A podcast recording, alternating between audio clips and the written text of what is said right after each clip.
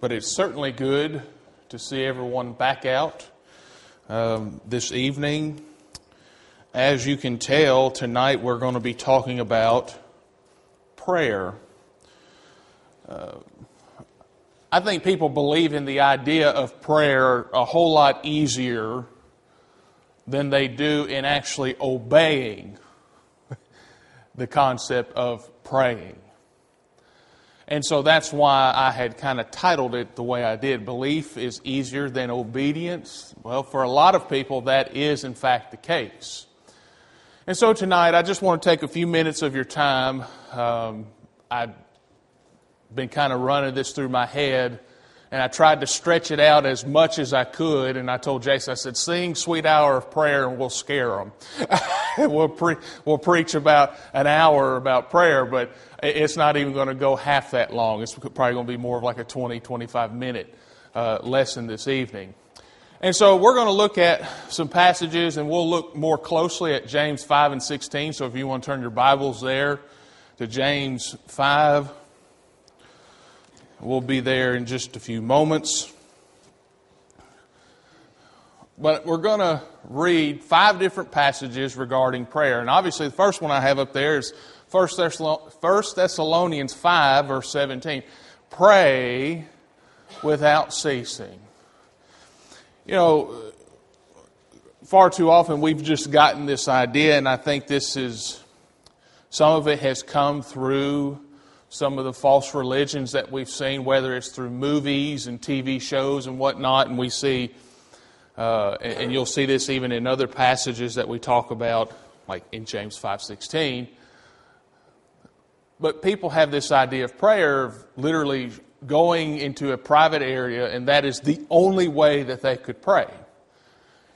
Is going and locking themselves up in a closet, or going into a, a room that has a partition where they could confess, have a confessional, right?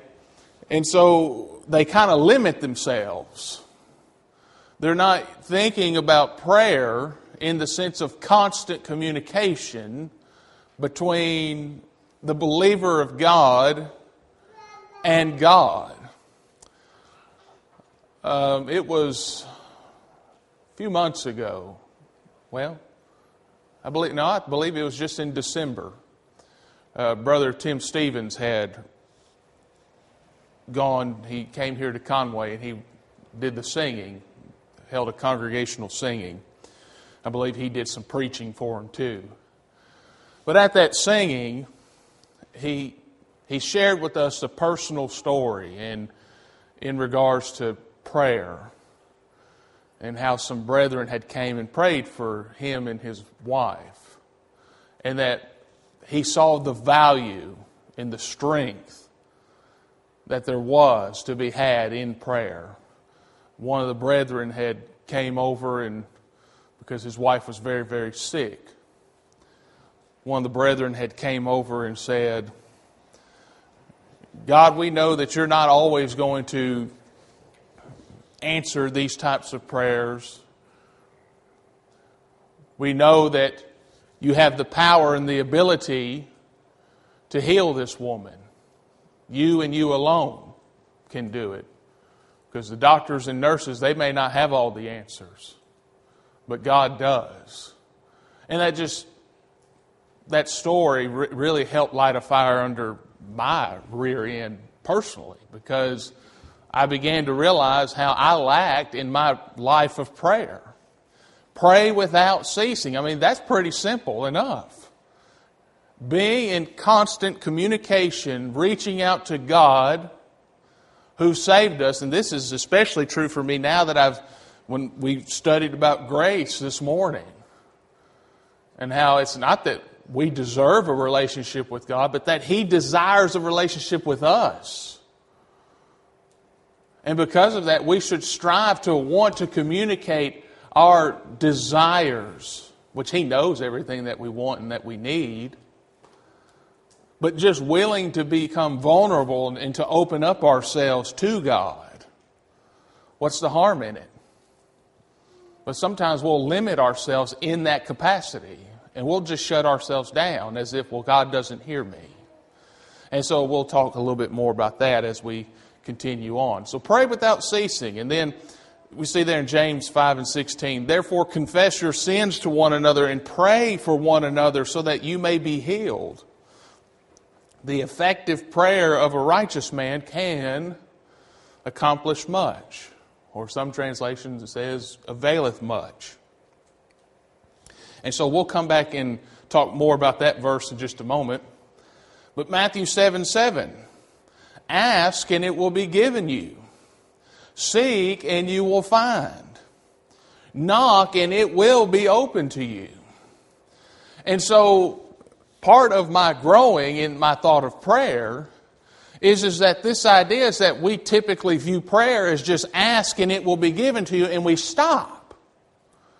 When we pray, we're just praying, it's kind of like a wish list to God. We just want Him to give us what we're asking for, but we stop. When we, when we pray, we need to ask as if He will give it to us, but then it doesn't stop. Seek and you will find. We need to pray as if when we ask, He will give to us. We need to pray with the mindset that while we're praying, we're seeking so that we can find the answer. Whether it's seeking out truth or whatever it is. Knock and it will be open to you. We need to pray as if we're knocking on the door and that God will open up that door to us. So when I see verses like this, that's what I think about in regards to prayer. But let's look at James 5 and 16 a little more closely. Uh, most translations renders uh, utilizes the word fervent in the text. The New American Standard does not for some reason. But I'm going to read it again. Therefore, confess your sins to one another and pray for one another so that you may be healed. And the effective prayer of a righteous man can accomplish much. The fervent prayer the effectual, fervent prayer of the righteous availeth much. And so, the idea that we see, or that we should take from this idea of fervent, fervent is a, is, is a strong word, and so it should be used in that type of manner. In this context, if, if you were to literally try to uh, utilize that word in another way, you would say very strong is a supplication of a righteous man. It's energizing, it's uplifting, it's building, it's strong. But sometimes we will half heartedly or with lukewarmness go to God in prayer. So, this idea of the effective prayer is offered by a righteous person, a righteous man. Well, how does one become righteous? Through the blood of Christ. Think about that. So one becomes righteous, and we sing a song every now and then. I believe it's called The Solid Rock. On Christ, the solid rock I stand. And in one of the verses, it says, Dress in his righteousness alone. Because we're not righteous within our own selves. We can do righteous things. We can do righteous acts, no doubt. We can do godly things. Absolutely. But when we recognize the grounds of our justification and sanctification and our righteousness, and that those things reside in Christ and in Christ alone, and where when we walk and we are consistent in our walk with Christ, that is the righteousness that we have in Christ Jesus.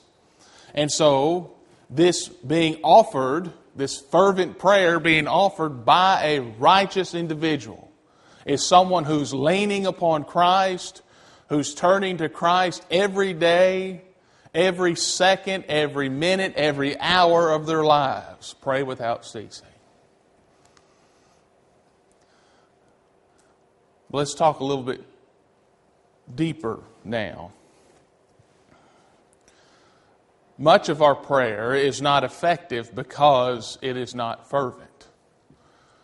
As I mentioned just a moment ago, we offer prayer so often in the state of lukewarmness, just kind of haphazardly. Okay, let's go through the let's go through the steps, right?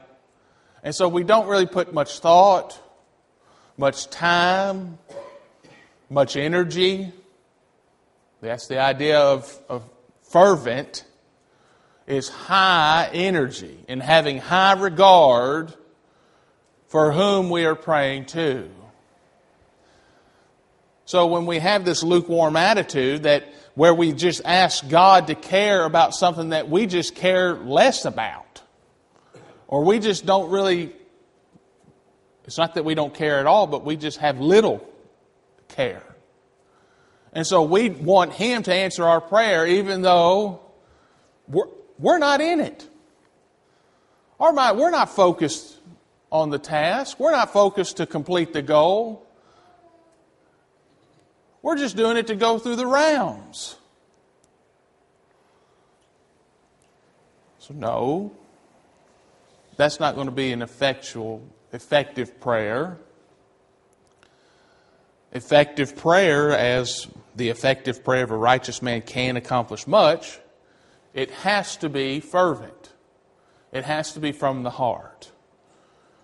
And it's not as if we have to persuade God to answer us. Why do I say that? Because look, look, I'll go ahead and go to the next slide so you can see this verse. 1 John 5 14. This is the confidence which we have before Him, before God, that if we ask anything according to His will, he hears us. Did you catch that? If we ask anything according to His will, that's what a righteous man's going to do. That's what a fervent prayer will be leading us to. So, it's not that we have to persuade God to be on our side, but that we have to gain for ourselves God's heart in the matter. We have to be fervent and desire the things that He desires. Because if we don't, guess what? What are we confident in? Our confidence surely isn't in God. If we don't think like or try to think the way God thinks, because we're we have the teachings of God, so we know His nature. So it's not a matter of, well, we're just walking through life in a cloud of darkness. Well, the cloud of darkness would be sin. So I would agree if you're walking in darkness, then you're definitely not going to know God's will. There's no doubt about that. But this is the confidence which we have before Him that if we ask anything, and sometimes people will stop or they'll just kind of skip over this next portion according to his will. If we ask anything, he hears us. It's kind of like when people talk about how they'll say that money is the root of all sorts of evil. And it's like, no, no, no. That's not what the Bible says. It says for the love of money, right? So it's not that money in of itself is bad, but we can kind of misconstrue things if we ask anything according to His will, He surely hears us. There's no doubt within my mind. Now, just because He hears doesn't mean we're going to get the answer, right? We have an example. The, the answer that we desire is what I mean. Uh, the example I would have you turn to is 2 Corinthians 12. 2 Corinthians 12, and uh, we all know this context well, or should, in regards to Paul's thorn in the flesh. And we could even turn to the other one, where uh, talking about Jesus, where he went to the garden, he prayed, "If it be your will, let this cup pass from me." But let's look at this one. This is the one I want to look at. So, verse 7 in 2 Corinthians 12 because of the surpassing greatness of the revelations, for this reason, To keep me from exalting myself, there was given me a thorn in the flesh, a messenger of Satan, to torment me, to keep me from exalting myself. And concerning this, I implored the Lord three times that it might leave me. And he has said to me, My grace is sufficient for you, for power is perfected in weakness. And most gladly, therefore, I will rather boast about my weaknesses so that the power of Christ may dwell in me. Now, for those who struggle with their faith in God, in believing the gospel, in obeying the gospel, following God, doing the things which He's commanded, they have a hard time with this because their idea is, is Lord, if I'm faithful, if I do everything that I'm supposed to do, if I check off all the boxes, why aren't you listening to me? Okay, well, for one, God is listening to you. Well, why aren't you answering my prayer? He might very well be answering your prayer. He might be telling you wait. Or he could be telling you no. He could be telling you not yet. That's another way of saying wait, right? He's not going to just give us everything on a whim. And so sometimes people view God as this genie, this wizard, that he'll just grant us these three wishes. And that's not how prayer works. And so we have to definitely be careful for which for what we pray. We see here in Philippians 4 and verse 6 be anxious for nothing, but in everything by prayer and supplication with thanksgiving, let your requests be made known to God. And sometimes thanksgivings get thrown out of the door completely, right? How often are we thankful to God? How often do we tell God, thank you for all the wonderful blessings that you've blessed us with, for being able to have good jobs, to have clothing, food, shelter, clean running water, electricity, internet, right? We take a lot of things for granted. Living in a country where we don't have the fear of, of the government busting through these doors and just starting to lay us out and arrest us for believing and teaching what we believe and teach. We receive far more than we dish out. And how often do we just give up a measly little thank you? it starts to put things into perspective. What about laboring in prayer for others? Uh, go to Colossians chapter 4. Colossians chapter 4, and as you're turning there, I'm going to go to Philippians 2 real quick. And I'll read Philippians 2 as you're turning to Colossians. In verse 3 and 4, do nothing from selfish from for do nothing from selfishness or empty conceit, but with humility of mind regard one another as more important than yourselves. Do not merely look out for your own personal interests, but also for the interests of others. Have this attitude in yourselves, which was also in Christ Jesus. If you haven't read ahead in our Sunday morning Bible class, I would encourage you to do so. Because we're about to get into a context where Jesus washes his disciples' feet. And he essentially takes off the garments that he has and he dresses himself as a servant. This is Jesus the Messiah, the Son of God. And we all, most of us, know the rest of the story. You know, Peter's like, oh, well, if that's the case, why don't you just wash my whole body? It's like, brother, you missed the point. yeah.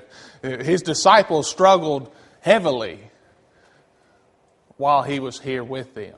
And so Jesus is going to have to straighten Peter out yet again. But Jesus himself came to serve, not to be served. And how often do we pray for others? And so, what Paul was telling those in Philippi do nothing from selfishness or empty conceit. Yet, how often do we pray for ourselves and yet not for our brethren?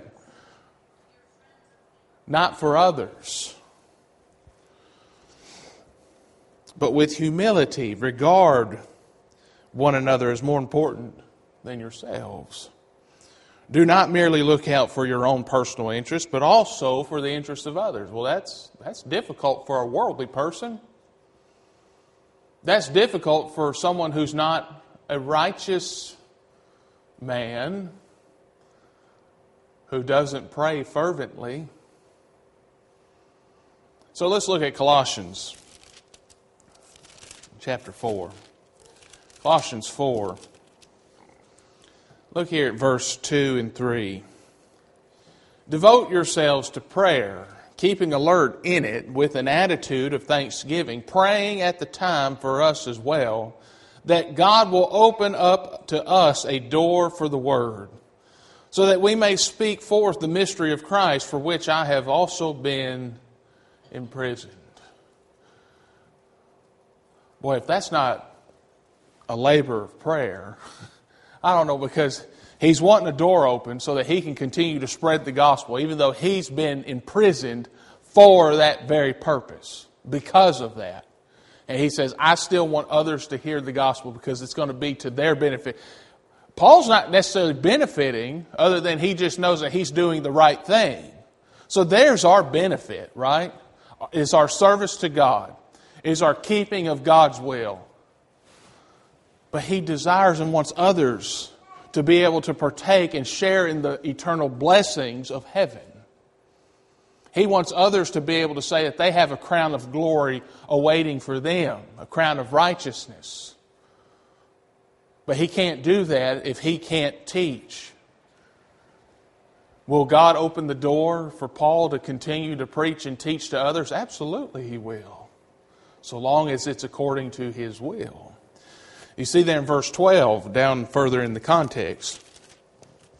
Epaphras, who is one of your number, a bondslave of Jesus Christ, sends you his greetings, always laboring earnestly for you in his prayers, that you may stand perfect and fully assured in all the will of God. This is someone who's dedicating his life. He seems to exemplify the principle of praying without ceasing. He's exemplifying the principle that we read back in Philippians 2 doing nothing from selfishness or empty conceit, but regarding others more important than himself. He's desiring others who are in the gospel to be able to continue to labor in the gospel and for them to be successful, to them for them to stand perfect and fully assured in those times of discouragement. Because that can happen. We can get discouraged and we lose focus, right? And when we lose our focus, what do we need? We need to refocus. We need to get our eyes back on Jesus. And so, what ends up happening when we don't take prayer seriously? Because the reality is, is that it's easy to believe in prayer. That's easy. But following through with the idea of actually praying for others instead of just ourselves, that's where things can get difficult. That's where our prayers begin to lack. Do we have love for one another? Do we wish well for those who have yet to render obedience to the gospel?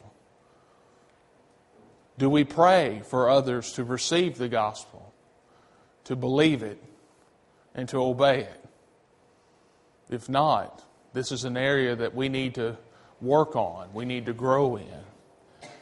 And I've I mentioned this earlier. I think that's why it was on my mind, but I think the word thanksgiving jumped out in the text back a few verses ago. But we fail to realize that we've received far more than we give we receive the grace of God. How often do we tell God, thank you? Is it two or three times a week just when we come together and meet? Or is it every day, every second, every minute, every hour of our lives?